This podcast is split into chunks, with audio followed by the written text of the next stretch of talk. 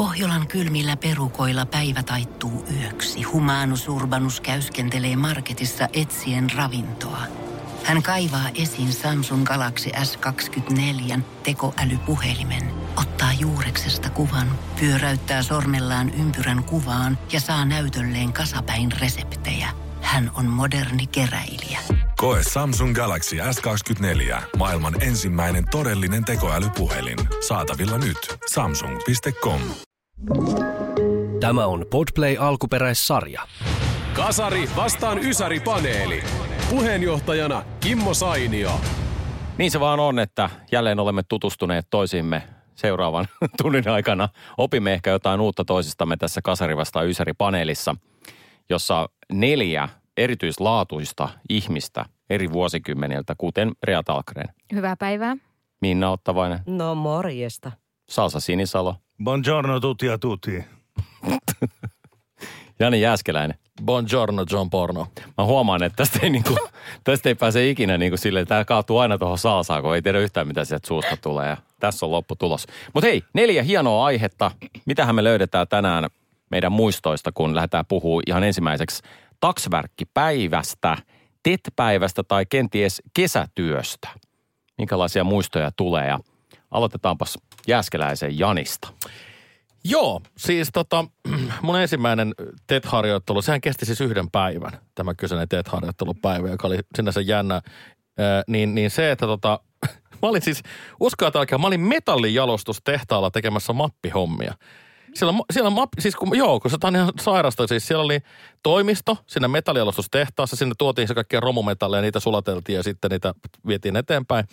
Mutta siis siellä mapitettiin myös jotain. Mä en tiedä yhtään, mitä siellä mapitettiin. Mä en tajunnut sit hommasta mitään. Yhtään siis mitään. Sä tiedä, mitä sä mapitit? Ei, mulle vaan sanottiin, että mapitan nämä paperit näihin mappeista. Mä mapitin ne ja en mä tajunnut yhtään niinku, miksi mä tein sitä hommaa. Salassapito-juttu, että sä et saa lukea niitä? Ei, no siis kyllä mä tuoskin, mutta en mä tajunnut mitään niistä. Niissä on vaan kaikki maailman ihmeellisiä kirjaimia ja numeroita ja muuta. Mulla on ihan sama fiilis, kun mä katson mun tiliotetta. Mä ihan se, ei, parempi vaan laittaa mappi ööhön. Joo, mutta se oli hämmentävä työ siis. 1 päivä, se meni ihan tiedätkö sumussa. Tosi kivoja toimistorouvi oli kyllä. Oli mukava siellä heittää läpändeerosta ja mutta 1 päivä se kesti, enkä ole sen enempää kyllä kestänytkään. Aika ytimekäs. Joo. Sulla ei ole lisättävää tähän muuten. Ei, mulla tähän on ollut oikein. Se on hyvin sumuista aikaa, kuten mun lapsuus muutenkin. Sua ei ole otettu kesätöihin koskaan sitten ilmeisesti. Ei sinne ei otettu. Mä päädyin itse asiassa Fajan työpaikalle. Noiro oli Kauklahdessa tämmöinen siis kemikaalit, siis tämmöinen kosmetiikkatehdas, missä pakattiin shampoota pulloihin. Mä oon ollut siellä linjastossa vääntämässä kuule. Siinä menee ensin, että se menee tyhjä shampoopullo, pannaan hihnalle. Sitten ne tulee ne suuttimet sinne, mistä tulee se aine sinne pulloon. Ja kaikki on muuten hei samaa kamaa siellä. Sitten ihan tiedoksi vaan. Turhaa sitten kalleinta, kaikki samaa sitä laitetaan niihin pulloihin. Niin, mutta oli siis koskaan 90-80-luvulla koskaan? 90-luvun aikana joo, en muista tarkkaa vuotta, koska se oli sumusta aikaa sekin mulle. Pakko kysyä, eikö sulla, sähän oot tehnyt sit myös radiolähetyksiä siis kouluvälitunneilla. Olen, kyllä. Niin, että toikin kyllä aikana. Mun mielestä kyllä mä ton CV:ssä mainitsisin. Totta, ja se oli kanava nimeltään Peace FM. Hui, mitäs Salsa Sinisalo sanoo? Ahaa, mä oonkin tässä Jani Jääskeläisen vieressä, kyllä no, olet. Mä ajattelin, että mennään niinku Ysäri ja Kasari, mutta mennäänkin tälle Ysäri, Kasari, Kasari, sekoitetaan Ysäri vähän. Joo, no täällähän mä rupesin miettimään näitä TET-päiviä, niin mullahan on siis semmoinen tilanne, että mä oon käynyt sen 10. luokan ja sitä ennen oli se yläkoulu, mikä oli, niin mulla oli siellä. Mulla on 4 TET sekä syksyllä että keväällä. Ihan ensimmäinen oli, muistan, Olarin päiväkoti. Mä olin viikon siis lasten, mitä päiväkodissa harjoittelin. Mä en tiedä, mulla ei ole mitään käsitystä, miten mä jouduin sinne. Elikkä me saatiin niitä paikkoja ja ne jaettiin jotenkin. Ja mun mielestä mä olin viimeisessä, varmaan sen takia mä oon taas ollut sählämässä jotain, niin viimeisessä jakovuorossa, niin mulla tuli siis Olarin päiväkoti. Mutta muistan hyvin, kun joudun 3 bussilla menee sinne. Niillä, siihen aikaan oli semmosia lappuja, mitä annettiin. Saatiinko me kuukaudeksi niinku, elikkä monta koulupäivää oli ja tuplaliput niin kuin menopalla, mutta niitä oli sitten ihan hirveä määrä, kun niitä mentiin sinne Olariin. No joka tapauksessa oli eka. Sitten toka oli Agfa-Gevaertin varasto, eli siihen aikaan oli noita C-kasetteja ja mitä kameroita, mitä Agfa-Gevaert ja tämmöisiä. Se oli Suomen ojalla. Ja sen ensimmäinen muisto on siinä, että siellä oli hirmu hyvä toi henkilökunnan ruokala. Se oli ihanaa, me saatiin syödä. Mä olin vielä yhden mun hyvän friendin kanssa siellä laittamassa, mutta dorkaa hommaa, se varastohomma ei ollut mun homma.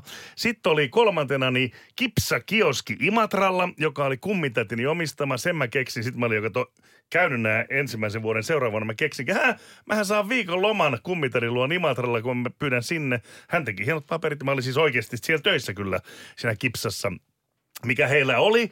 Ja silloinhan kaikki kaverit sai tupakkaa ja muuta alaikäisenä ostaa, kun mähän myyn kaikki, mitä siellä oli. Ja totta kai, ainoa mikä mua jurppi, kun mähän olin silloin ihan innoissa, että mä pääsen pornolehtiin selaamaan, mutta siinä kioskissa. Mutta ne oli siinä aikaa, lehti oli niin kuin näin, ja sitten se oli, mikä, semmoinen läpinäkyvä. Muovi. Se on muovitettu. Muovi, niin. Joo, sitä joo. Ei saanut auki. Ja mähän tajusin, että mä voin avata sitä kummitätin hiffaa ja muuta. Niin pornolehdet katsoin vaan etukannen ja takakannen kaikista moneen kertaan, mitä siellä oli. Niin kun ei sinne päässyt roplaan väliin.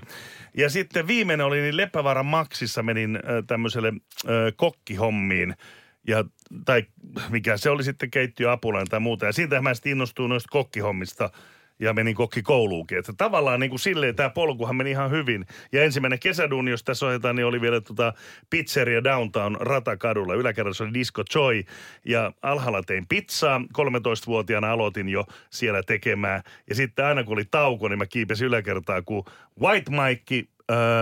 White Mike, Olarin Jytti, toi J.J. Leskinen ja Rantasen Lare soitti levyjä. Ne on tullut ehkä vähän niin kuin mun jopa idoliksi. Ja sitten aina huusi, onko se saatanan pizzakokki taas siellä ylhäällä? Ei saanut katsoa sali, tai myös kokkivaatteissa olla. Niin mä olin siinä semmoinen välikeittiö, missä oli astianpesukone, ja mä olin niin kuin siellä, ja sitten niin kuin naama ja toinen korva silleen katsoi siellä. Ja kuunteli, oi mikä biisi on. Sitten nauhoitti mulle kasetteja, mutta se oli makeita. Ja sitten mä taas tein pizzaa alhaalla. Joo, siinä muutamia. Aikamoinen. Niin on, ja sitten tosta näkee, että niinku noita kautta, niin susta on tullut toi. Tarkoitan siis Mikä hänestä on tullut? Se on hyvä homma. DJ, siellä korvan kanssa ollut kuulolla, ja sitten toi työharjoittelu siellä pizzeriassa, niin kyllähän se. On, ja sitten tuo ruoka, mistä hän jaksaa joka kerta kertoa, niin se on ihan näköjään tuolta lähtien tullut toi herkuttelu. Mutta hänhän on kokki. Hänhän on kokki. Kun sä painitat patamia leivoit siellä, niin kuuluuko ananaspizza? Jos tilattiin, niin kuului. Siellä oli, muistaakseni oli joku semmoinen, siihen aikaan, se oli siis 80-luvun ihan alkua, niin siihen aikaan oli niin sanottu klassi, siinä oli suoraan Italiasta tuotu, oli helkkarin tärkeätä, miten tehtiin. Esimerkiksi mullahan menee vieläkin hermo, kun mä tilaan Quattro Stagionin, eli 4 vuoden aikaa pizzan, jos ei ne ole laitettu 4 vuoden aikaa ne tavarat. Nehän laitetaan nykyään sekaisin. Nehän kuuluu olla se paprikahomma ja sieni homma omassa ja näin, ne kuuluu olla 4 vuoden aikaa. Quattro Stagioni! Kelle tuli uutena tietona tämä? Kaikille. Ihan selkeästi. No mutta kato, hei, uutta tietoa tästäkin podcastista. Tämä on tämmöinen tietopodcast parhaimmillaan. Kasarilta löytyy. Kovaa meininkiä. Mites Minna? Mulle tuli pakko sanoa tuohon Janin linjastohommaan, niin mun haave olisi päästä joskus linjastolle tekemään jotain. Mä katson aina niitä ohjelmia tai jotain semmoisia lyhyitä videoita, kun ne purkittaa jotain jätskiä tai jotain. Sitten se tulee sieltä sillä ja sitten siihen tulee kansi. Se on mikä on inhottavaa siinä. Se on jotenkin kauhean rauhoittavaa. Se, että kun se tyyppi, joka laittaa niitä perhanan pulloja tai mitä sinne laitetaankaan, niin se, että se laittaa pikkusen ne ohi. Ja sitten kun ne tulee ne saamarin tuubit sinne alas, siinä rusentaa ne tölkit, kun ne ei ole kohillaan. Ja sitten se kamaa siinä hihnalla. Ja sitten se siivotaan, niin se ei ole kiva. Niitä ei näy tuossa videossa. Ei, eikä niitä kyllä hirveästi tehdä. Mä oon itse käynyt siis kattoo 3 kaverin jäätelötehtaalla sitä meininkiä, niin se on kyllä ihan tosiaan. Niin se on, kaikki tietää tasan tarkkaan, mitä tehdään, ja se on niin kuin menee samassa rytmissä tyyliin. Mutta mä otan Taksvärkin. Ei kun Tetin. Joo, Tet. Eli se oli viikon mittainen, eikö se ollut? No, ja Taksvärki oli se 1 päivä. Niin, se vaihtelee varmaan. Joo, mutta meillä oli Jyväskylässä joku viikko tai 2. Ja mä menin semmoiseen Rio akvaarioliikkeeseen, pääsin töihin. Aivan mahtavaa 2 viikkoa olla. Siellä oli semmoinen iso papukaija vielä, sen nimi oli Rio. Sen papukaijan. Ja sitten mä myin kaloja, niitä akvaariokaloja, ihan asiakkaille. No se ei, mä en saanut sieltä kesätöitä, mä olisin halunnut. Se meni sillä, että sinne tuli joku nainen. Aluksi siis, kun hän sanoi, että hän ottaa ton kalan ja vaikka ton kalan, niin sitten otetaan pussi ja siihen pussiin laitetaan vettä. vettä sieltä akvaariosta ja sitten se kala sinne. No mä rupesin sitä kalaa ottaa siihen ja se pussi jotenkin, oliko se jossain telineissä. Niin mä lykkäsin sen sinne kuiviltaan. Sitten mä muistan sen naisen kanssa kumpikin. Mä oltiin, se vesi! Ei. No, mutta se oli siitä kiinni sitten se sun kesätyöpaikka. No en mä tiedä, kun siellä tapahtui muutakin. Mutta siis se vesi. Mutta se kala ihan ok, ei se koskaan sitä takaisin tuonut. No sit seuraavalla kerralla mä muistin kalan. Mutta sit siinä kohtaa, kun mä rupesin sitä pussia laittakin, mä pyöritin sitä helvetistä kalalia sekaisin. Katot, mä saan sen suun kiinni. Kyllä se oli kalasta kiinni oikeasti se sun kesätyöpaikka, koska nyt sä kerrot jo kaksi liittyvää. No tulee vielä kolmas. Noniin. Kolmas oli se, että se nainen halusi samasta siitä akvaariosta kaksi kalaa. Mä otin eka sen toisen siihen tietysti haavilla, ne kerättiin, niin se oli koko matkan kyydissä siellä. Ei hei, oikeasti tekee niin pahaa. Siis onko tässä koko ajan se sama nainen, vai käykö hän eri päivinä? Ei se tajunnut siinä mitään. Se oli vähän niin kuin vuodesta radassa. No niin justiinsa. Mutta se oli siis eri asiakkaat. Niin, no mä luulen, että se on se sama nainen. Joka päivä, kun se tulee, se katsoo taas tuolla on toi sama tyyppi, joka mokas viime kerran. Mutta se oli siellä kyydissä siellä koko sen matkan kuvan. Ei saisi nauraa, mutta naurattaa. En saanut työtä. Siis onko kukaan teistä saanut kesätyöpaikkaa? Minä. Niin mikä siis on mäkin ollut. Että on, siis mikä sulla oli se? Mansikoita kävin poimimassa. No niin, eli on onnistunut sitten myöskin. Mulla oli se pizzeria. Sulla se pizzeria homma. Ja Maximarketin kokkipoika. Minä olen pakkaamassa samppoa. Niin, sulla oli samppoa sitten. Nyt herää kysymys, mitä Realla? Kuulkaa, mä olin 15, niin sitten sai ensimmäistä kertaa hakea siihen tienaa tonni kesätyöhön, missä oltiin siis, oliko se nyt kuukausi sitten siitä saatiin tonni, niin paikalliselle ABClle, joka oli juuri valmistunut, Keljonkankaan ABC Jyväskylässä, niin sinne hain ja suureksi innostuksekseni pääsin. Ja se oli jännää, voi että siellä kävi kaikki Keljonkankaan kuumimmat kaverit ja sitten se olikin vähän semmoinen näyttäytymispaikka. Piti aina olla ihan viimeisen päälle töissä kaikki meikit ja kampaukset ja kaikkia. No sitten se alkoi olla myös sitä ikää, kun mä aloin ottaa esimerkiksi lävistyksiä. Ja töissä ei saanut olla lävistykset näkyvillä. Vaihtoehdot oli ottaa lävistykset pois työpäivän ajaksi tai sitten peittää ne laastareilla. No mä olin yrittänyt ottaa pois, mutta ne alkoi menee heti umpeen. Niin sitten mä olin se, että mun ei auta, kun laittaa niitä laastareita. Ja oli sitten siinä tietenkin teini-ikäisenä, niin muutenkin voi olla vähän kaikenlaista. Niin yksi aamu pyörryin kotona, siis ilman mitään ennakkovaroitusta ja pyörryin sillä tavalla, että löin ensin otsani tuohon lavuaariin ja sitten siitä kautta otin vauhtia ja löin silmäkulman tuohon pyykinpesukoneen kulmaan. Ja ei mitään, siitä mentiin sitten päivystykseen ja kaikki ok, siis matala verenpaine vaan niin kuin tosi monella teinitytöllä on. Ja mulla oli silloin iltavuoro ja mä sitten tietenkin topakkana tyttönä, että totta kai mä menen, että ei mulla ole mitään niin kuin hätää, että kävi vaan tämmöinen juttu. Ja se oli semmoinen kerta, kun mun esimies tuli, se tuli käymään töissä, sillä ei ollut työpäivä silloin, mutta se tuli käymään siellä ja se näki mut siellä salissa ja se tälleen pysähtyi ja sitten se tuli lähemmäs mua. Mulla oli siis laastari tässä suu alapuolella, kun siinä oli lävistys. Sitten mulla oli laastari suu yläpuolella, kun siinä oli lävistys. Ja sitten mulla oli silmäkulma musta ja otsassa kuhmu. Ja sitten se esimies oli tälleen, me voitaisiin tehdä silleen, että jos sä menet tuonne keittiön puolelle tänään ja mä pyydän jotakin toista tänne salin puolelle. Oli ilmeisesti sen verran raffin näköinen, että katuuskottava. Katuuskottava kyllä ehdottomasti, niin kauan kuin kukaan ei tiennyt, mistä johtuu. Joo, en varmasti ollut siis työpaikan välkyyn tyyppi niin kuin Minnakaan, että meillä Jyväskylässä ne standardit ei ollut silloin niin korkealla, että tärkeintä, että oli ahkera. Suurinta työkavereiden hupia oli laittaa mut kokoamaan niitä pizzalaatikoita, koska mulla ei logiikka riitä siis siihen, ei edelleenkään. Muuttolaatikot, pizzalaatikot, mä en ymmärrä, miten ne pitää, kun se on semmoisena ihan litteenä. Sitten siinä näkyy niitä niin kuin uria, mitä pitkin pitää kääntää. Kerran meidän kokki sanoi, että nyt hän ei kokoa sitä, että hän ei auta yhtään, että sä kokoot sen. Niin sitten siinä vaiheessa, kun me oltiin oltu 20 minuuttia siinä, niin sitten hän oli se, että ei jumalauta. Miten sä oot mitä? Ja sitten hän kokosi sen ja sen jälkeen mua ei enää pyydetty kokoon niitä. No niin, tässä, mitä Salsa sanoo? Ei, mä haluan vielä sen verran sanoa, että tässä tuli mieleen, miten maailma on muuttunut hirveästi. Rea puhui äsken, että sai tonnin. Eli näitähän on tullut näitä tällaisia kaupunkia kaikki, että saadaan kesätöitä, että maksetaan. Ennen vanhaa ei ollut mitään, siis, tai silloin kun minä olen ollut. Silloin haettiin duunia, saatiin duunia, saatiin rahaa tai ei saatu. Et siinä ei ollut niinku vaihtoehtoja, mutta ehkä vähän nuorempanakin pääsi jo töihin. Mm. Mä muistan, että mä pääsin niinku faija-puoleni kautta sinne pizzeriaan silloin alaikäisenä. Ja sitten siellä oli sillä tavalla, että kello 21 oli viimeinen aika, milloin mun piti olla, mutta se oli yksityinen paikkansa, että jos sä haluut, niin painan vaan. Mähän painoin aina 2-4, milloin se meni kiinni, niin kuin se ravintola. Ja sitten mulla tuli mieleen vielä tosta.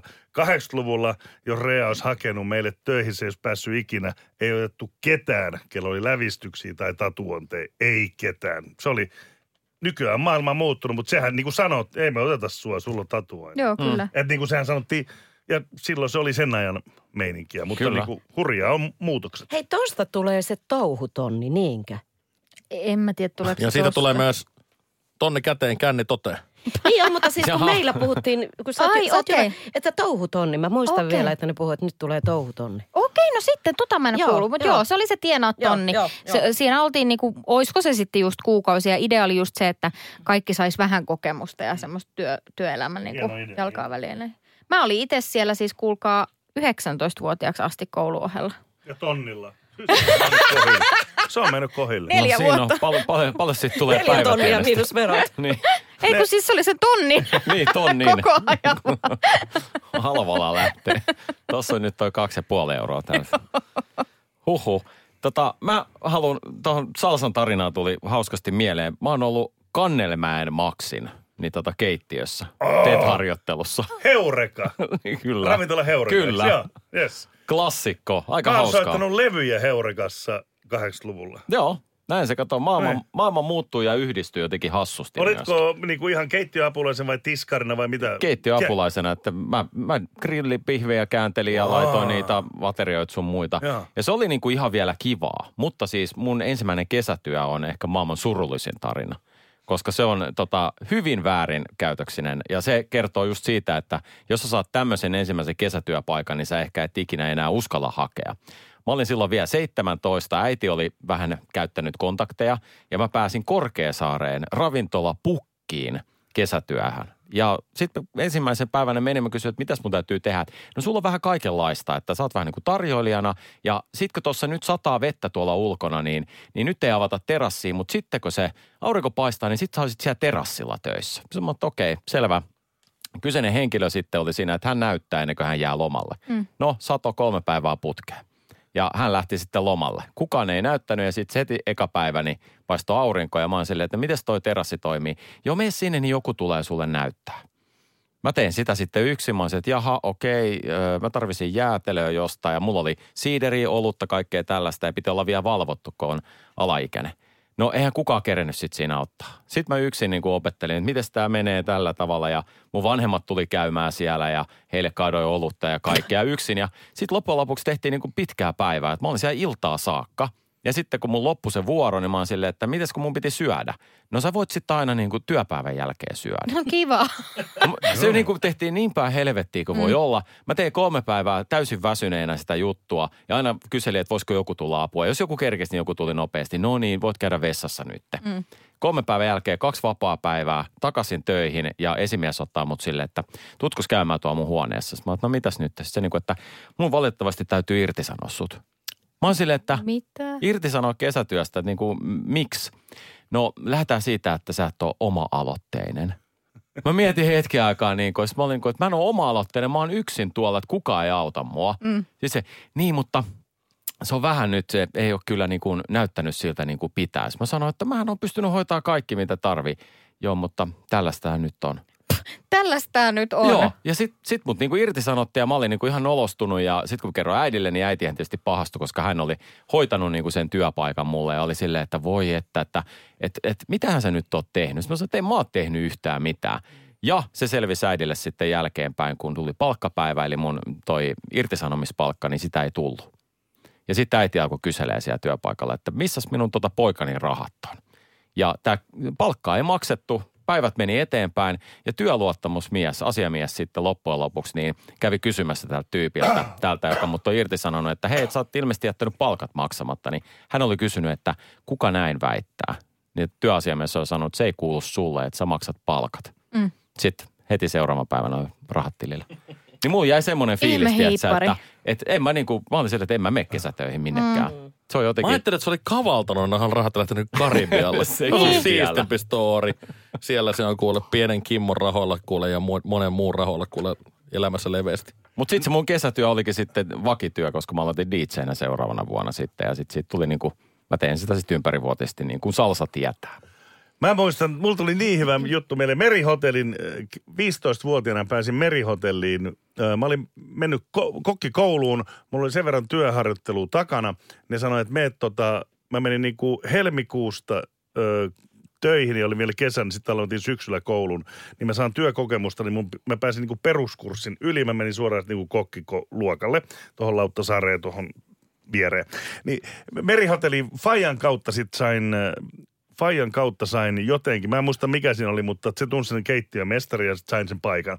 Mä muistan ekan päivän, mä menen sinne, se oli hieno paikka, Merihotellin keittiö, sitten mä olin wow. Ja kävin pukeutumassa ja siellä oli erittäin niin kuin hierarkkinen tämä systeemi. Mä tuun sieltä hissillä ylös sieltä pukuhuoneesta.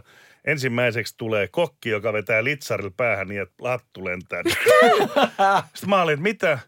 Kuka antoi sinulle lupa laittaa kokkihattu? Sinä harjoittelija, sinä laittaa suikkaa. Eli semmoinen suikka, missä oli raidat. Mä en löytänyt. No sit mä laitoin sen. Ja sitten tämä aivan, siinä tuli mun idoli, vaikka se oli kylähullu. Eli Jean de Loup, ranskalainen kokki. No sinä ensimmäinen tehtävä, sinä ottaa perunasäkki, kuori sen. 50 kiloa. Siis ymmärrätte, mikä on perunasäkki, 50 kiloa. Mä menin alakertaan, mä kuorin, sit mä tuun sieltä välillä kysyä, nyt sinä voi ottaa kahvia, onko peruna? Mä sanoin, ei ole puolet. No sinä kuori, tulee sitten kun kuorittu. Niin se meni tiistaina puolen päivän aikaa, mä tuun sille, eli nyt mä oon kuorinnut. Hyvä, ota porkkana ja sama juttu. No se oli keskiviikkona ja sit torstaina mä tuun sanoa, miksi sinä ei kysy neuvoa, sinä tyhmä. Se ranskalainen, se puhuu niin, tälleen. Joo. Ihan huippu. Mä sanoin, mikä? No joo, sinä kysy. Siellä on kuorimakone. Se menee nopeammin. Sitten, mikä tyyppi? Ihan huippu. Sitten siellä oli semmoinen, kun linjasto oli niin kuin paistopiste. Tällä puolella vasemmalla tehtiin lihat ja oikealla kalat. Jos sun aamulla pantiin kalapiisiin, sulla on mitään asiaa lihapiisiin. Mä muistan sen meidän Magdalenan, mikä oli siellä. Tumma mustatukka, semmoinen nainen. Ja se oli aina kalassa. Ja mulla tippui joku... kauha tai joku sieltä lihapuolelta. Mä menin niinku hakemaan anteeksi. Jumalautse ehtii vetää semmoisen metrin puukauhalla perseeseen niin, että oli mustana. Älä ikinä tule mun biisiin täällä. Ja oli vähän eri meininki. Se oli niin hauskaa ja se Eli Jean de Loup oli mun idoli kyllä. Sitten kato, kun mä olin sen kanssa, hän opetti mua aika paljon siinä vähän tälleen makeilla konsteilla. Mutta ette ole ikinä nähnyt, kun kiehuva vesi on perunoita, niin Eli-poika laittaa käden perunaan. Se ottaa kiehuvasta vedestä perunat. Ei ole vielä kypsä, laittaa takaisin. Ja arvaa mitä. Hän kertoi, hän näytti. Pantiin vesi, toi kattila käsi sinne ja ruvettiin mittaa lämpöä 80 mihin asteeseen se meni. Ranskassa kokit opetetaan, väitti näin, että kädet turtutetaan, ettei kato ihan pienestä palaa. Mä pystyn tänä päivänä ottaa yhden perunan, jos kiehovasta vedestä. Mä pystyn ottaa sen näin. Tää me mennään testaamaan heti nauhoitusta jälkeen. Tää on varmaan ollut itse sun aikari juttu, koska mäkin muistan mun kaverin Faijalle kokkina. Se oli ihan sama juttu. Kädet on niin parkkiin tullut kuumuudesta, että ei ollut oikeasti mikään ongelma tommosia kuumia juttuja käsitellä. Mites ranskalaisia sieltä öljystä? Ei, ne on kato 170-180 astetta. Sitten menee vähän johonkin menee raja. Aika itse varmana. Hetki. Mutta tämähän meni samalla tavalla, toistan itseäni jokaisessa jaksossa, mutta yleisesti tämä ensimmäinen aihe niin on niin tasainen, kuten oli nytkin. Hienoja tarinoita kaikilla, 5 pistettä kummallakin joukkueelle. Mä en haluaisi mitenkään niin kuin sanoa, mutta et esimerkiksi mun tarinat ja sitten yksi pistoke Sampo-linja on niin kuin sama asia. Että siinä on... Hei, anteeksi vaan, mutta mä olin siis metallialustustehtaalla mappihommissa. No niin, eli sä kuulit vielä väärin. Pitäisikö mun ottaa piste vai 2 pistettä, kun sä kuulit vielä väärinkin? On se ollut molemmissa. Onko meidän tuomari ollut koskaan selvinpäin täällä paikalla? Onko? Mä veikkaan, että mä oon ollut useammin selvinpäin kuin sinä. Pohjolan kylmillä perukoilla päivä taittuu yöksi. Humanus Urbanus käyskentelee marketissa etsien ravintoa. Hän kaivaa esiin Samsung Galaxy S24 tekoälypuhelimen, ottaa juureksesta kuvan, pyöräyttää sormellaan ympyrän kuvaan ja saa näytölleen kasapäin reseptejä. Hän on moderni keräilijä. Koe Samsung Galaxy S24. Maailman ensimmäinen todellinen tekoälypuhelin. Saatavilla nyt. Samsung.com. On yksi pieni juttu, joka keikkuu Ikean myyntitilastojen kärjessä vuodesta toiseen. Se on Ikeaa parhaimmillaan, sillä se antaa jokaiselle tilaisuuden nauttia hyvästä designista edullisesti. Pyörykkähän se. Tervetuloa viettämään pyörykkäperjantaita Ikeaan. Silloin saat kaikki pyörykkäannokset puoleen hintaan. Ikea. Kotona käy kaikki. Pyörykkäperjantai. Eikä mennä seuraavaan aiheeseen. Aloitetaankin sieltä Rean päästä nyt sitten. Ja nyt vaikka jo huvittaa. En tiedä miksi, kun on lapsuuden kampaukset kyseessä. Jo, siis mä väitän, että tosi monella meistä on joko tämmöinen kokemus itsellä tai sitten ainakin perhepiirissä, että vanhemmat on kieltänyt leikkaamasta hiuksia ja sitten sä haluat leikata, niin sit sä otat niinku ohjat omiin käsiin. Ja mä muistan siis mun serkulla Valtterilla oli semmoinen pottakampaus ja sit sillä meni silleen hienosti, että sillä meni niinku tästä edestä silleen, sillä oli varmaan niinku jakaus siinä. Niin onko pyörtyäinen. Niin sillä jäi tähän niinku otsaan semmoinen rako niihin hiuksiin ja mulla oli paksu otsatukka, mutta mä en saanut sitä rakoa, kun mulla ei ollut niinku, sitä tukka oli niin älyttömästi siinä otsalla. Niin sit mä olin niin kateellinen Valtterille, että sit mä menin vessaan ja kynsisaksilla leikkasin niinku itse semmoisen raon. Eli semmoisen niinku vähän niinku teltan muotoisen raon siihen mun otsatukkaan. Ja mun äiti ei niinku, toden totta hän ei ollut tyytyväinen. Mutta se ei ollut siis silti yhtä paha kuin mun sisko, jolla oli siis alaselkään asti kiiltävät ihan mielettömät hiukset. Ja se alkoi joskus sitten sanomaan ehkä 10-vuotiaana. Se alkoi niin kuin sanoa, että hän haluaa lyhyet hiukset. Ja sitten ollaan jälkeenpäin puhuttu, että tyhmiähän me oltiin. Me kaikki muut oltiin, että ei, sulla on niin upeat hiukset, ei kannata leikata. Vaikka hän niin kuin itse sanoi monta kertaa, että hän haluaa lyhyet hiukset. Ja sitten kerran kotona joku havahtui siihen, että missäs mun siskoa, että ei ole pitkään aikaan kuulunut mitään. Ja lähdettiin sitä etsimään ja alakerran vessa oli sitten lukittu ja sitten koputettiin näin, että hei Elli, onko sulla kaikki hyvin? Joo, kaikki hyvin. Kuului semmoinen, että heti tajuisi, että nyt on niin kuin jotain. Sitten me oltiin vaan, että avaatko sä oven? Kohta. Sitten me oltiin vaan se, että oh my god, mitä tapahtuu? Ja sitten kun se tuli sieltä, siis kaikki se tukka, siis ihan valehtelematta joku 60 senttiä, oli siinä lattialla. Ja se oli kynsisaksella leikannut itselleen semmoisen niin kuin linnunpelätin kampauksen, semmoisen aivan sairaan lyhyen, aivan epätasaisen. Ja mä muistan ikuisesti sen ilmeen, kun se niinku avasi sen oven ja sitten se katsoi meidän äitiin niinku silleen, että uskallapa sanoa mitään. Ja meidän äiti oli vaan se, no niin, sulla on nyt sitten se lyhyt tukka. Ja sitten Elli oli vaan, ja meni ihan tyytyväisenä siitä. Ja hän oli tyytyväinen. Hänelle itse sen jälkeen on ollut niin pitkiä hiuksia, että hän tykkäsi niistä lyhyistä hiuksista. Okei, niin tämä menikin näin tämä tarina sitten. Mä odotin koko ajan, että tulee se, että sä oot Herran Jumala, että kauan mun kestää kasvattaa nämä hiukset. Että hän oli tosi tyytyväinen. Okei, menikin näin hyvin sitten. Oho. Niin, tästä opittiin, että antaa lapsen itse valita, minkälainen tukka on. Niin. Näinhän se. Mutta siis permanentti, se oli kova juttu silloin, Kasarina Flashdance-elokuvan myötä tuli. Ja totta kai mulla on hirveä ohut tukka. Hirveä ohut oma tukka ja ensimmäinen permanentti sitten ja sitä kinuttiin. Ja mun mielestä mä oon aikaisemminkin puhunut, oliko se niin, että sinne tarvittiin sitten, jos on alaikäinen, niin parturi jotenkin lupa vanhemmilta. Että sai ottaa permanentin. No mä menin... Osaako Jääskeläinen sanoa tähän? Mitä? Sampo-tehtaan työntekijänä. En minä tiedä parturbinesesta mitään. Mutta veikkaa sen, että varmaan on tarvittu. Joo, no kyllä ainakin jos halus värjätä... Niin kuin vaikka tosi vaaleasta tosi tummaksi, Niin silloin ei suostunut tekemään, jos ei saanut vanhempaa kiinni. Joo, se on tämmöinen. Ja mä menin sinne parturiin tietysti sitten kuvan kanssa. Tommonen. Flashdance-elokuvasta sen naisen kuvan. Mä olin leikannut sen pelkän tukan. Mä leikkasin sen naamankin pois siitä. Mitä? Joo, mulla oli se pelkkä tukka, koska mä halusin semmoisen tukan. Enkä sitä naamaa. Olisi kannattanut haluta sitäkin. No, mutta joka tapauksessa mä leikkasin siis pelkän sen tukan. Ja näytin sille miehelle, se oli miesparturi vielä. Ja hän teki sitten mulle semmoisen tukan. Eihän siitä semmoinen tullut, mutta tarpeeksi hyvä. Close enough. Niin kuin ja silloin ensimmäisen kerran vasta. Mulle selvistä voi laittaa hiusvaahtoakin tukkaa, että se pysyy paremmin ne kiharat. Että sitä kautta sitten ostin sellaisen. Mutta sitten tuohon itse hiuksien leikkaamiseen, niin se oli se otsatukan kanssa vempulointi aina ihan hirveitä silloin alakoulussa tai yläkoulussakin, kun vanhempien mielestä se oli aina liian pitkä. Mm. Että sitä pitäisi leikata ja seuraavana päivänä luokkakuvaa, että leikataan nyt vähän. Sillä, että et leikkaa, mä leikkaan itse. Niin jotenkin sillä nostin sen tukan tänne ylös. Ei. Otsatukaa leikkasin niin kuin tästä. Ei, siis tarkoitan, virhe. Että siihen jäi semmoinen niin kuin tyylin 2 senttiä. No sit se sojotti suoraan eteenpäin. Tietenkin, kun eihän se pysynyt missään. Seuraavana päivänä luokkakuva aivan kauheeta.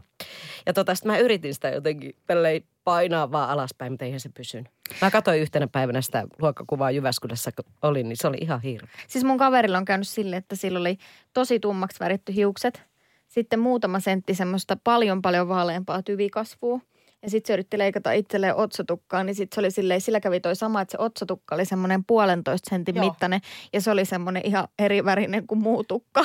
Ja se näytti niinku niin pöljältä. Se on itsekin sanonut, että vieläkin 40-vuotiaana sitä hävettää. Mutta siis siihen permanenttiin sitten, niin sitä kun sitä föönattiin ja laitettiin, niin siitähän tuli ihan maailman isoin siitä tukasta. Että se oli sikäli kuitenkin ihan hyvä. Ja se oli ilmeisesti tarkoituskin. Joo, kyllä se silloin oli.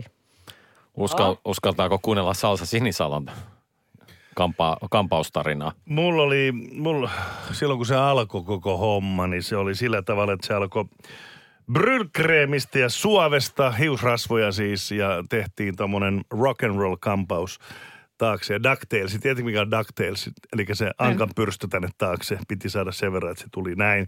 Se oli se eka, ja sitten se meni siitä vähän eteenpäin. Se oli rock and roll, 50-luvun rock and roll tämä homma.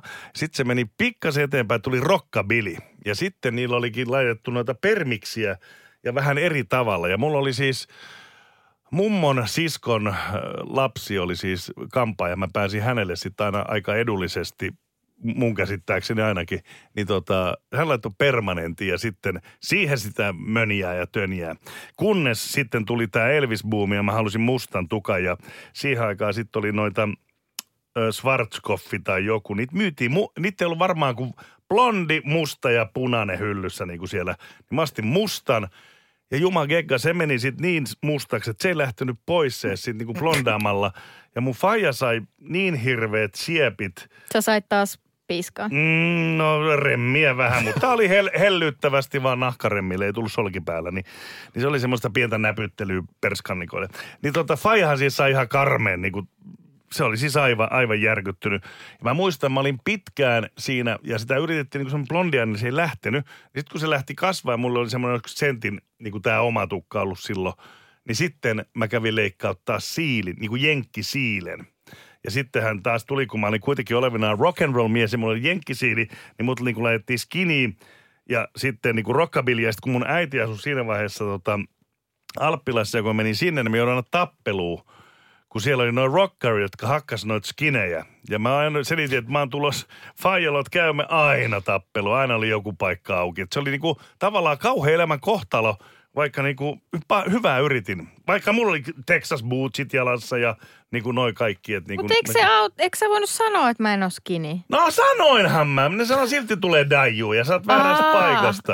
Kato, okay. Kallio, Eira, silloin oli hirveet jengiä niinku. Aina mä olin väärässä paikassa. Mä oon koko elämäni väärässä paikassa. Ei muuta. Mutta eikö sen permanentin nimi ollut mini-vogue? Oli, joo. Mini-vogue, niin oli. Ihanaa. Ota Jässi haltuun. Ai että kuulkaa, lapsuuden kampaukset. Lähdetään nopeasti kasarilta käymään, koska mun on pakko poimia yksi juttu sieltä, mikä ainakin meidän luokalla on kova juttu. Parille pojalle nimittäin siis takatukka. Se on kunnon mulletti ja se oli oikeasti niin kuin kova juttu silloin. Nykyään mullettihan muuten tänä päivänä ihan hemmetin kova juttu todellakin. Että takatukka is back. Hyvä kipru. Sitten mullahan on siis luonnon kihartukka. Eli jos mä kasvattaisin pitkät hiukset, niin se alkaa kihartua hirveästi. Mulla on se kunnon pyörätäjä täällä. Mäkin haluun nähdä. Ette te halua nähdä. Mutta partoriainen joutuu tuskailemaan sitä, kun mulla on tämmöisiä pyörätäjät täällä. Mutta siis jos mä kasvattaisin pitkät hiukset vaikka olkapäille, niin ne alkaisi käkkäröityä täällä silleen kunnon rullalle täällä sitten, kun on pitkänä.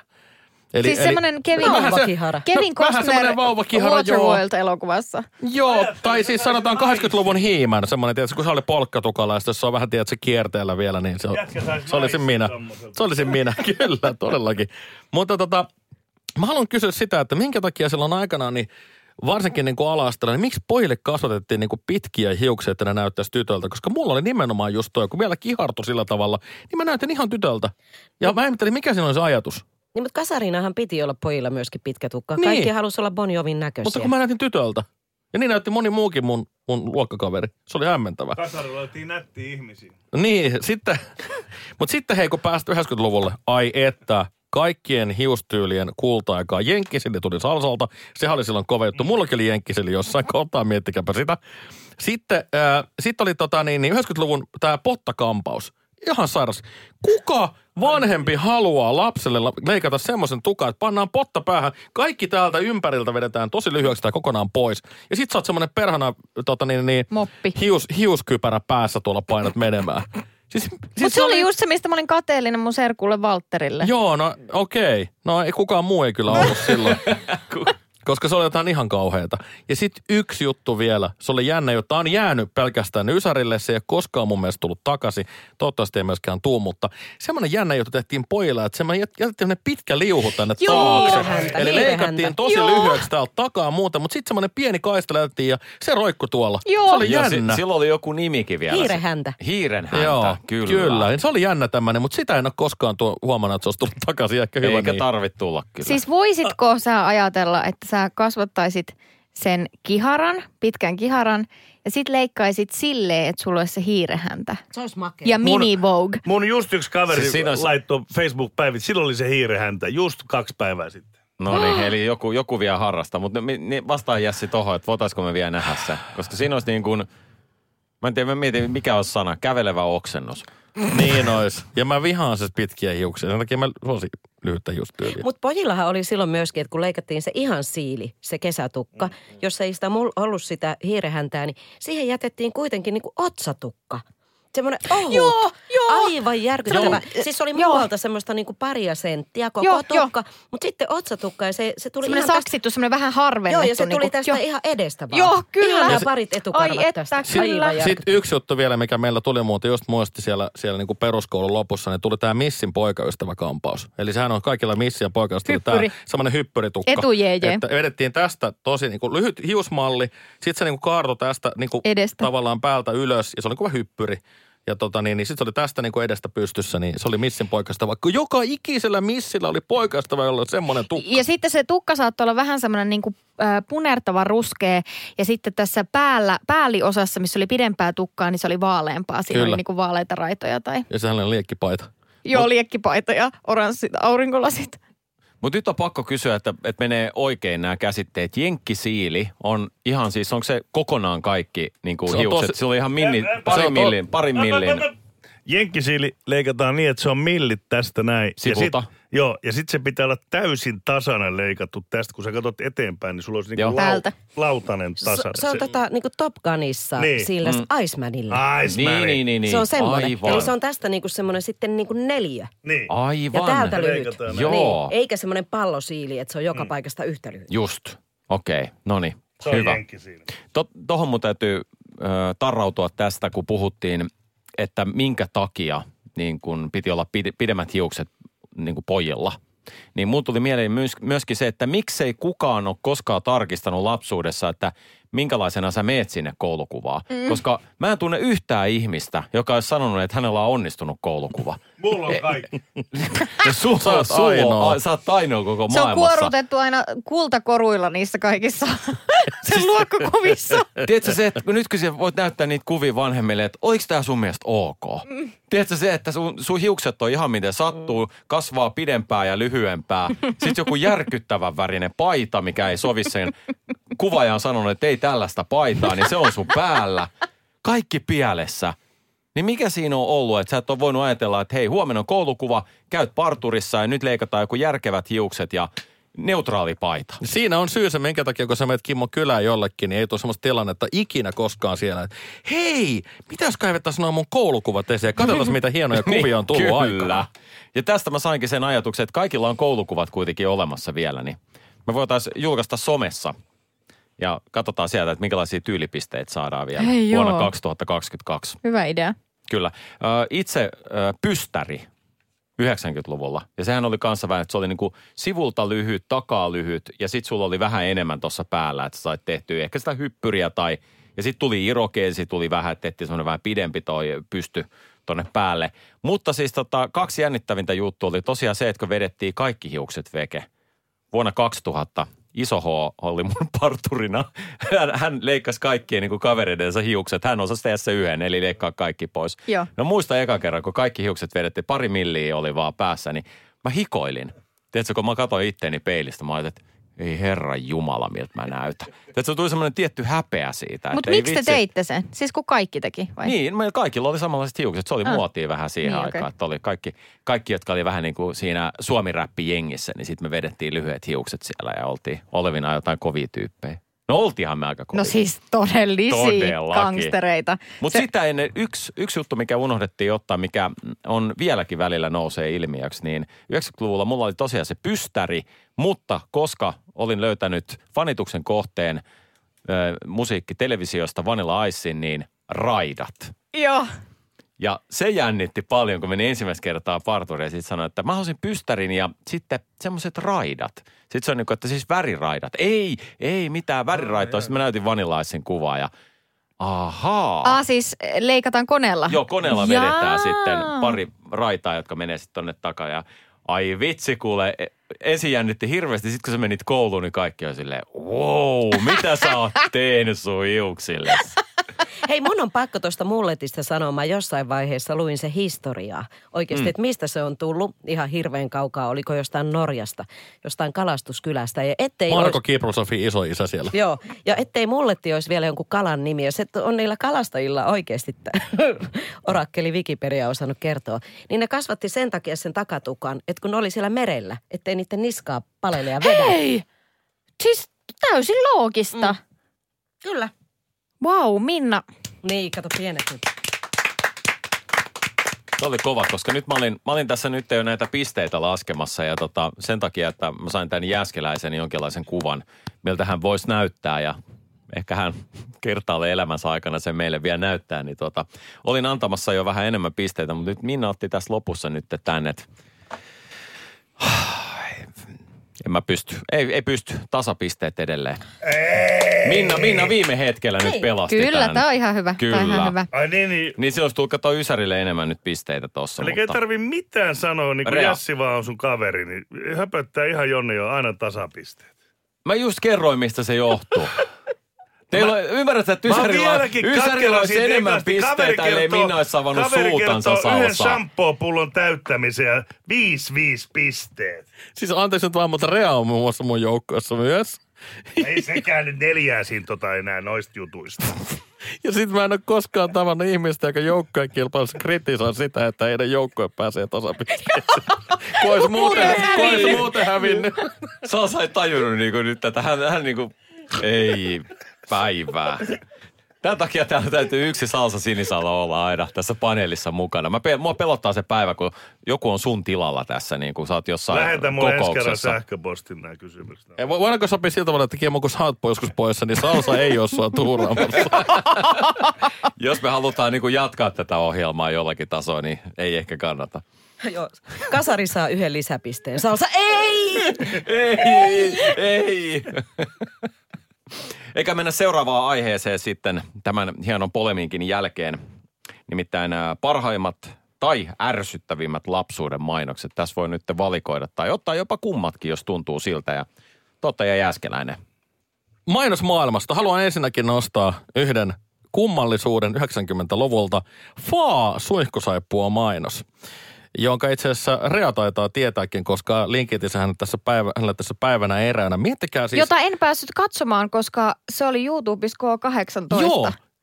Joo, kyllä. Siis löytyy YouTubesta K18-materiaalina Faan mainos, Faa-suihkusaippua, jossa on siis, no tiedätte tämmöisen niin kuin rantamaisema ja siellä on sitten suihku päällä ja sitten siellä Faa-suihkusaippua esitellään. Ja yhtäkkiä siihen... Huomaatkin, että mitä hemmettiä, että tuossa on alaston nainen ja tissit paljaana Ihan, tiedätkö, kaikki tavara täysin näkyvillä siinä. Ja hemmetin hyvä mainos. Hirveän selkeä, realistinen. Kaikki me ollaan alasti suihkussa. Ei siellä mitään bikineitä käytetä. Tällaista mainontaa pitää olla. Minä suosin kyllä. Siis rannalla? Hän oli rantasuihkussa alasti? No se oli semmoinen rantamaisema ja sitten siellä suihku tuli jostain, mistä nyt tulikaan. En mä tiedä, mistä se vesisuihku tuli, mutta siellä hän niinku hän yppi iloisena, tissit pomppien. Mutta oliko tavara myös näkyvillä, kun sä sanoit, että tavara näkyvillä? No en minä sitä nyt sillä tavalla, ei se nyt varmaan alakertaan näkynyt, mutta okay. Siis tissithan on tärkeimmät. Oho. Ne sieltä näkyvät. Tissimies. Ja, niin, ja siis se, että mun mielestä niin kuin hirveän realistista mainontaa. Arvostan tällaista, koska kaikkihan me siellä tosiaan niin kuin ilman vaatteita suihkussa käydään. Ja kaikki varmaan näyttää samalta kuin se nainen. Joo, totta kai. Ja tämä mainos tuli ilmeisesti sen verran myöhään. Ei, kun se on tullut, siis miettikää, se on tullut ihan päivälläkin aikana. Ei ollut mitään semmoisia mainosrajoituksia. Ei aikanaan ollut mainosrajoituksia semmoisia. Ei ollut oikeasti. Eikö esimerkiksi alkoholimainokset ole aina ollut, että ne täytyy tulla illemmalla? Mun mielestä ei ollut. Mä en tiedä, tietääkö Salsa paremmin, mutta... Alkoholimainoksia ei ole saanut tulla edes ollenkaan. Nehän tuli niinku 60-luvulla röökiä ja alkoholi. Sitten ne loppui kokonaan ja sitten tuli, milloin se alkoi, 90-luvun lopussa vai 2000-luvun alussa, saa olla miedot mainostaa mietoa. Mutta ikinä ei ole saanut goshua tai tällaisia. Ei olekaan, mutta nekin on niinku illalla ollut ne mainokset vasta. Miedot tuli ja ne tuli kello 19 jälkeen. Niin. Tällaisia niinku ollut noissa asioissa, mutta... Kun tämä maailma on muuttunut niin paljon, niin sen takia se on vähän hassua. Mutta sitten, jotta päästään oikeasti niin kuin hyviin mainoksiin, niin Eikö tämä ollut hyvä mainos? Oli. Mutta kun puhuttiin alkoholista, niin Olvi-mainokset, aivan legendaarista. Jengi muistaa edelleen, Jenni Aholahan aloitti. Hänen julkisuusuransa alkoi Olvi-mainoksesta parikymppisenä. Saunan lauteella hän oli, ja kaikki muistaa myös ihana Jeppe Koiran. Jeppe oli, kuulkaa, se oli koko kansa Jeppe. Siellä oli koira, Jeppe Koiralle mukana myöskin näissä mainoksissa. Salsa ei koskaan nähnyt sitä koiraa. Hän teki Joo, sitä ei nähnyt siellä. Ja sit hei, yksi ainoa luritus. Jos mä sanon tässä nyt tämän lauseen. Tahdon tosimiehen varrelleni, miehen riski rinnalleni. Muistako mitään mieleen? No toi kuulosti ihan Kikan kappaleelta. Valion piima-mainos, missä nainen tulee sinne navettaan ja siellä on ketkumies kuule jonkun naisen kanssa pyörimässä heinissä. Sika. Ja siellä sitten nainen sitä suuttuu ja lähtee kävelemään topakan askelen pois ja lauletaan siinä samaan aikaan. Tahdon tosi miehen rinnalleni, miehen riski rinnalleni. No nyt aukes, kun sä nyt sävele. Valion piima-mainos. Tämä jatkoo sille mainokselle aina kun mä maitoa juon, joka oli kasarina ihan älyttömän kova. Siinä oli siis tämmöinen maalaistalon poika. Ja se oli kuin musiikkivideo, maalaistalon poika ja sitten siinä oli tyttö. Ja ne oli ihan in love ja se tyttö lähti sitten kaupunkiin niin kuin kesävieton jälkeen. Niin tää oli jatkoa siinä, siihen. Juu. Ja toi on kasarilta tää aina, kun mä maitoa juon, mä muistan sut ja hetket hienosti nuo. Minna otti kasarille sen mainoksen tästä. Niin kuin, hän ryösti sulta niin kuin en mä tiedä ryöstikö kyllä se Pimamainos on tunnetumpi kyllä näistä kahdesta, mutta siis se on kyllä ehdottomasti tämmöinenkin jäänyt mulle 90-luvulta vahvasti mieleen. Niin se heittää siinä vielä sen sormuksen sinne kaivoon. Juu kyllä. Tämä nainen on oikein suuttunut siinä. Ja siinähän muuten semmoinen tarina, tämä nainen, joka itse asiassa oli mukana tässä mainoksessa, se oli semmoinen lyhyttukkainen. Ja hänet oli pyydetty mainoskuvauksiin ja sovittu, että okei, sä tuut tekemään tämän mainoksen. Hän oli silloin pitkät semmoiset kunnon eloveena hiukset. Joo, ja sitten hän yhtäkkiä saa lomareissulla idea, että nyt pitää leikkaa lyhyet hiukset. Hän leikkasi lyhyet hiukset, palasi Suomeen ja sitten tuli yhtäkkiä hirveä hulabalo, että hei. Mikä juttu? Mitä sitä voidaan leikkaa? Hiukset, meidän on mainosmateriaalia tulossa, mutta sitten siellä tulikin keskustelua, että hei, tähän näyttääkin oikeastaan aika trendikkäältä nyt tällä hetkellä, että lähdetään pois tämmöisestä elovenamaisesta ajattelusta ja hän päätyi mainokseen sitten ja loppukin historia. Koska siinä ekassa mainoksessa oli pitkätukkainen tyttö, kun se istui linja-auton kyydissä ja sillä oli vielä semmoinen otsapermis ja sitten muualta ihan suora.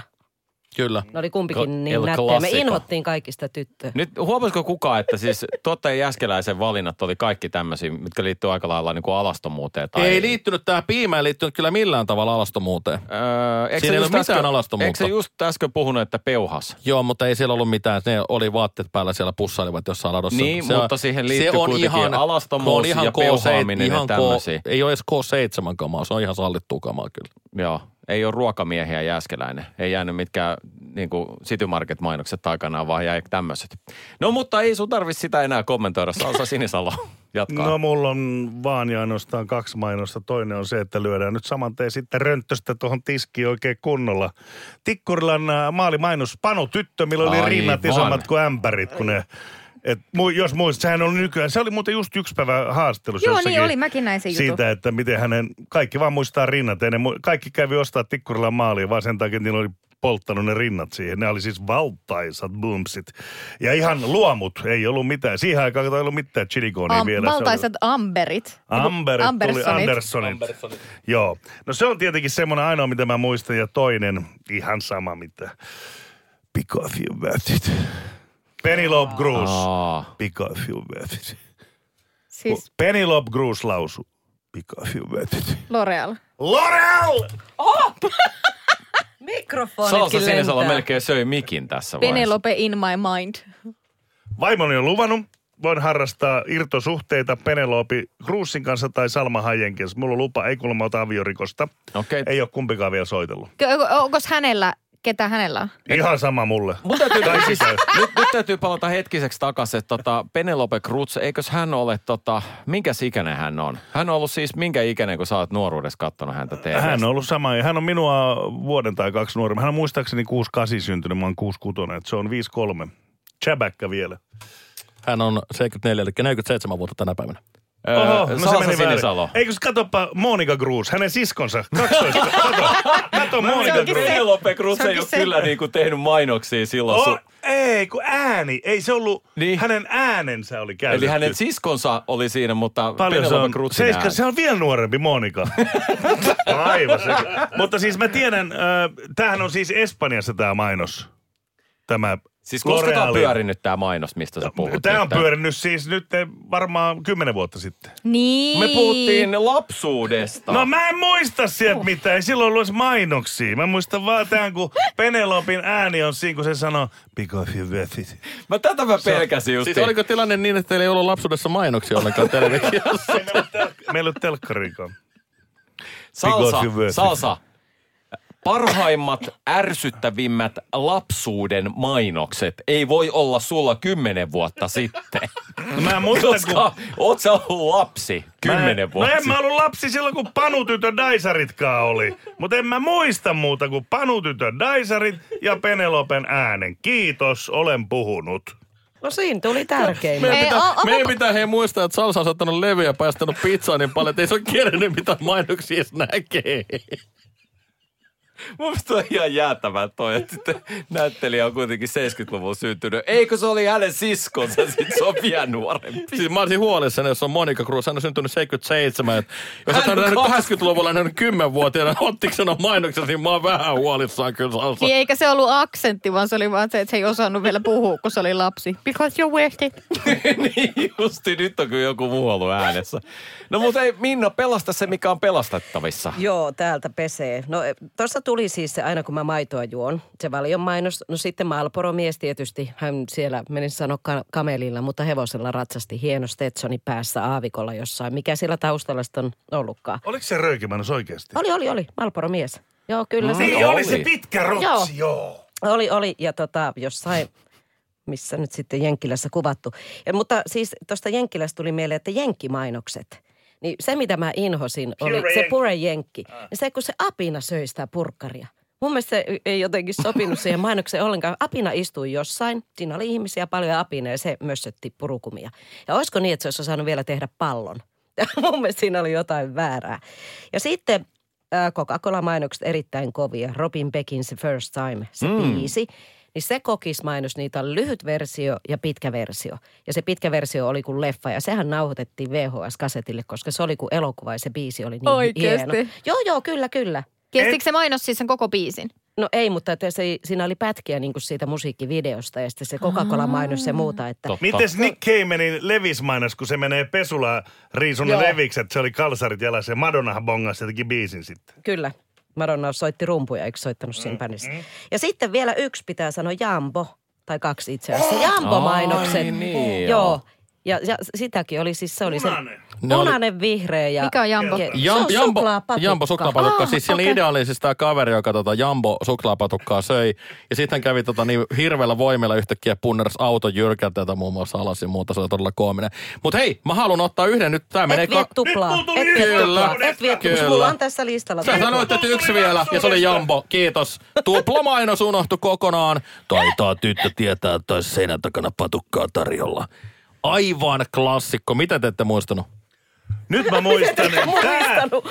No 3 tummaa pigmenttiä ja halvan lagritsa-mainos. Kun ne tanssi, ne oli siis bändin, kun mä halvan maukasta lagritsa, nehän tanssia niin kuin oli puvut päällä. Joo. Se oli, muistatko? Muistan. Kyllä. Ja se oli, kyllä. Niin. Unohtuko nyt joku mainos? No kun tässä ei joku... No onhan, koska sinä jyräsit Minna. Minä jyräsin, kun yksi vielä Jambo, ja se oli siinä, että mä sanon tupla. Voidaan tarkastaa nauhaltaan. Mä sanoin 2 vielä. Joo. Ei, kun 1 vielä. Sano, mä istun vieressä, mä kuulin. Kyllä, eli tää tuplamainos. Ja se on vielä semmoinen legendaarinen oikeasti niin kuin se, että siinä on ollut hirveän iso käsikirjoittajatiimi. Mä tiedän, kun mä tätä herraa jossain vaiheessa haastattelin hänen nimensä. Toki nyt en tässä kohtaa valitettavasti muista. Eikö se ole se legendaa? On. No. Joo, niin siinä oli ihan hirveän iso vielä käsikirjoittajatiimi. Ja se on yksi Suomen niin kuin kalleimmista ensimmäistä mainoksista, mikä on tehty. Se on käyty kans kuvaa jossain ulkomailla. Eikö tämä sama kaveri se Jaffa-mainoksen tehnyt? Muistaakseni, joo. Ja se on Gary Grandi, aavikon sytyt. Eikö Sammu, mikä se oli? Kaikkien janosten sankari. Niin. Se oli Viktor Kalborek. Kyllä. Viktor Kalborek, mies näytti Penelope Cruz, because he espanjalainen lapsitähti Penelope Cruz. Joo. Jääkö Realle enää yhtäkään mainosta? Jää, koska se on semmoinen, jota kukaan muu teistä ei muista, koska se ei satuttanut teitä samalla tavalla. Fluffy lelukoiran mainos. Mainoksessa siis oikea mustavalkoinen pieni koira, jonka kanssa pieni tyttö lenkkeilee ja leikkii ja antaa sille ruokaa ja nukkuu sen vieressä. Ja tietenkin mä olin halunnut aina oman koira. Ja sit mä toivon joululahjaksi Fluffyä. Ja sit mä sain sen fucking Fluffyn. Ja siis sehän oli semmoinen...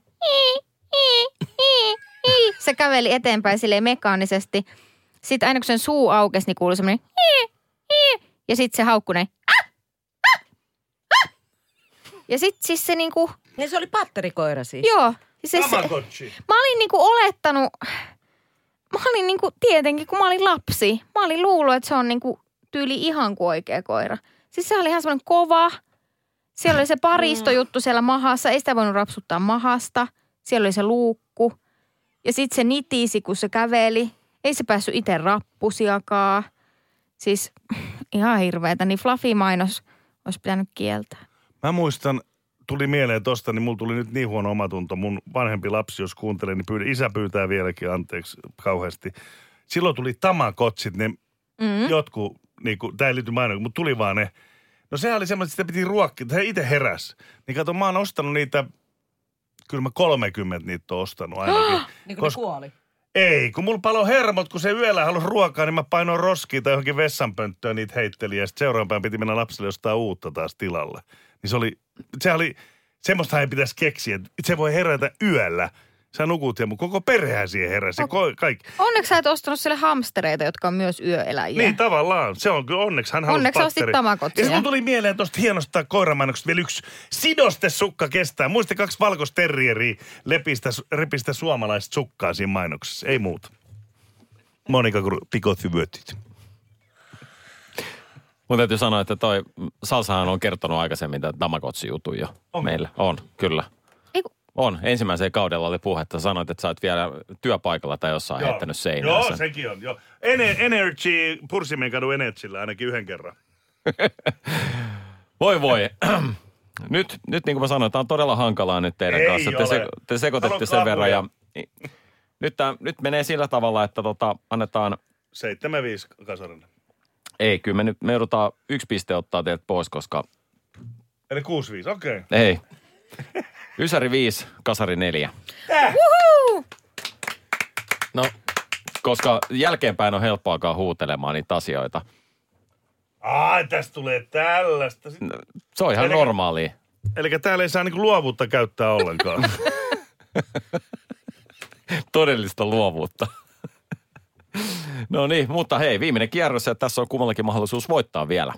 Joten, ollaanko valmiina kertomaan jonkinlaisia muistoja luokkakuvista kenties meille vielä?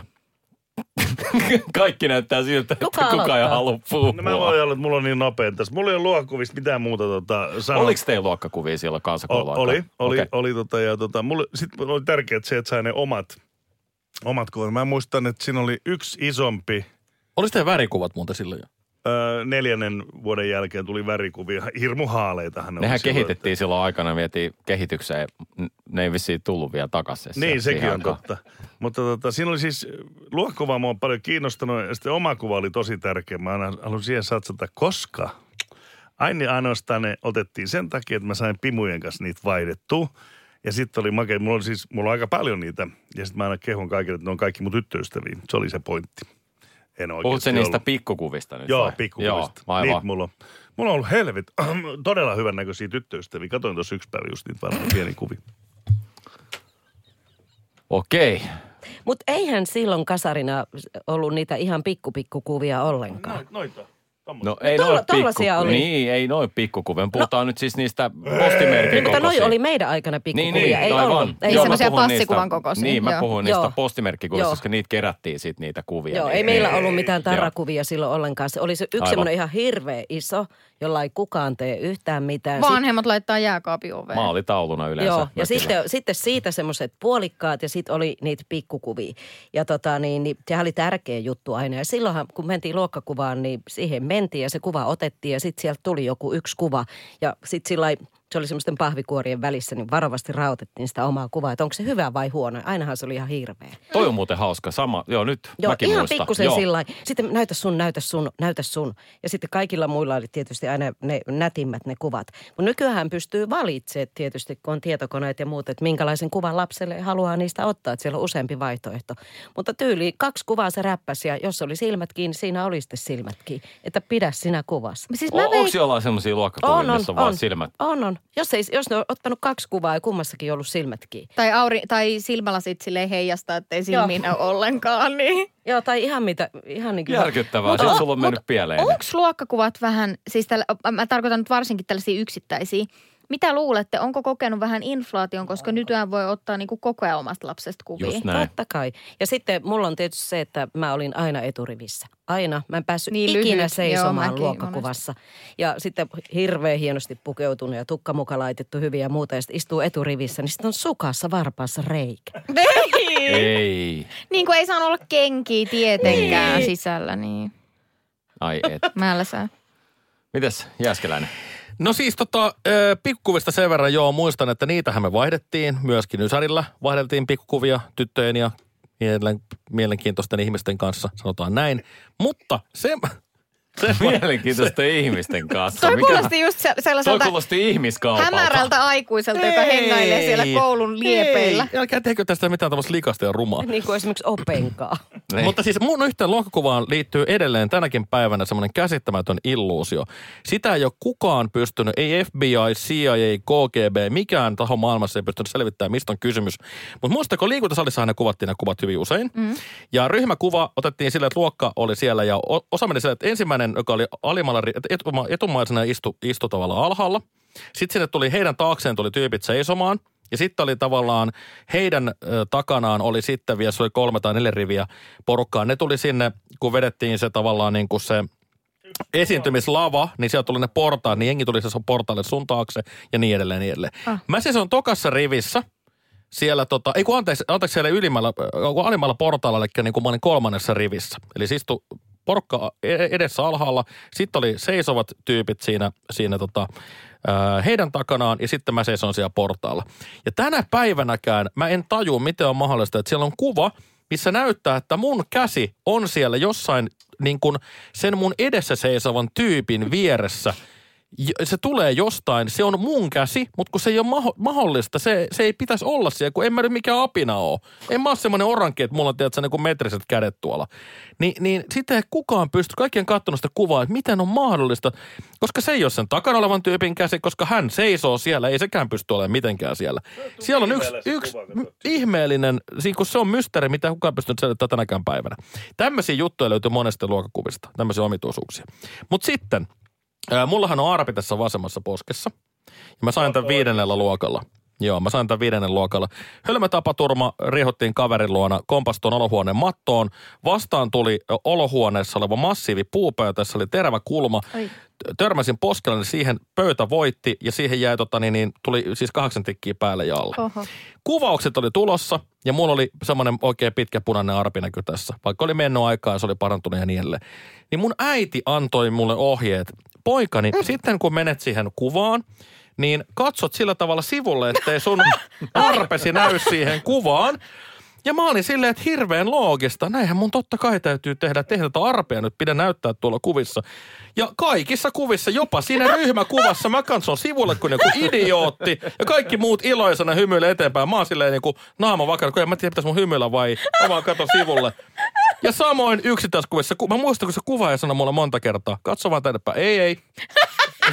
Ei, kun mun äiti on todella heitä, näin kuvataan.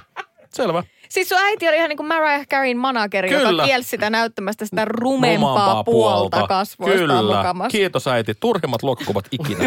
Aivan niin, sairaan. Ja sit se valokuvaajahan huuti vaan aina muikku. Ja sit se otti sen kuvan nauraa. Ja sit niitä otettiin 2. Nykyäänhän tois paljon helpompaa. Sä voisit tehdä silleen, että yhteistyöstä vaikka Vepsäläisen tai Askon kanssa. Että silloin se toinen swipeaa kuva, niin siinä näkyy se pöytä, mihin sä oot osunut. Ja sit toisessa, että... Siis jäätävien tarannittyy siihen pöytään, koska kaverine kertoi, kun mä lähdin sieltä, siis talouspaperin rulla oli painettu tuohon poskeen, kun luu paistui tuolta alta silloin poskiluu. Hän kertoi jäätävien tarinan jälkeenpäin, että mulla oli jäänyt siis muutama sentti lihaa siihen pöydän kulmaan siitä mun poskesta. Niin oli kiva sitten kuulemma siivoilla sieltä. Kiitos. Nam, Rea, pystytkö vielä hetken aikaa jatkaa tätä turinointia? Muistan yhden luokkakuvan, joka oli... Sori, mulla on tänään vähän tämmöinen traaginen päivä nyt. Mutta siis mä olin ihan hirveän ihastunut Heneen meidän luokalla. Ja sitten tietenkin muutkin oli. Ja sitten niin kuin se oli joka päivä sellaista, että vähän niin kuin, että kenestä Hene tänään tykkäisi. Ja... Oliko Hene niin kuin playeri? Mä en tiedä, ehkä se ei edes ollut, mutta me niin kuin ylitulkittiin kaikkia sen tekoja silleen, että keneen se olisi ihastunut. Ei se raukka varmaan ollut keneenkään. Ja sitten oli luokkakuva ja mulla oli silloin jotenkin semmoinen hyvä vaihe Henenkaan, että Hene joskus jopa moikkasi mua, kun mä tulin luokkaan. Että mä olin ihan silleen, no niin, big things coming my way. Ja sitten oli ne luokkakuvaukset. Mä olin tokassa rivissä ja sitten, koska Hene oli pitkä lätkäjätkä, niin Hene oli siellä takana. Ja sitten se tuli se luokkakuva, niin Henen vieressä Emmi. Tosi kaunis. Meidän luokalla semmoinen yksi tyttö. Semmoinen tosi. Kun mä olin kuitenkin vähän semmoinen perunanenä ja sitten ei oltu vielä oijottu hampaita ja vähän semmoista lapsen pyöreyttä, niin Emmi oli semmoinen semmoisen amerikkalaisen lapsimissin näköinen virheetön lapsi. Siis sen näköinen, mitä ei yleensä niinku Suomessa näe. Niin siinä luokkakuvassa kaikki muut katsoo kameraa ja nauraa. Hene katsoo Emmiin ja nauraa. Ja mä olin siis mun sydän särky, kun se kuva tuli sieltä kuoresta. Mä tajusin, että mä en tuu voittaa tätä. Emmi vietän. Se oli semmoinen. Onpa traaginen loppu. Tarvitaan joku kevennys tähän kyllä. Ei näin voi lopettaa tätä. Mutta sehän on voinut nauraa ihan missä tahansa syystä sille Emmille. Että sehän voi olla jotenkin tyhmä. Onpas toi hölmä. Silloin voi olla, että hampaassa joku juttu. Se on naurannut silleen. Mun olisi pitänyt silloin jo olla Jässi ystäväni Jässi, jos mä voin lohduttaa mua tässä asiassa. Mun ei olisi tarvinnut tätä, ottakaas nyt. 27 vuotta olla surullinen. Emmi sydän Hene. Kiitti. Suolaa haavoihin. Voi. Joo, luokkakuvista on varmasti meillä kaikilla mukavia muistoja. Ja Mä muistan tosiaan, meidän aikana oli siis näitä, onko ne sitten minikuvia, jos ne oli pieniä kuvia, niin ne on nyt minikuvia ja sitten niitä niin kuin vaihdettiin luokkakavereiden kanssa. Enimmäkseen kyllä totta kai tässä tapauksessa tyttöjen kanssa, mutta oli se niin kuin myöskin kavereita, kaikki lähemmät kaverit. Mm. Ja sitten sulla on semmoinen hirveä rivi niitä ja sitten vaihdettiin ja katsottiin, että kenen kuvia sulla on. Ai sulla on nää.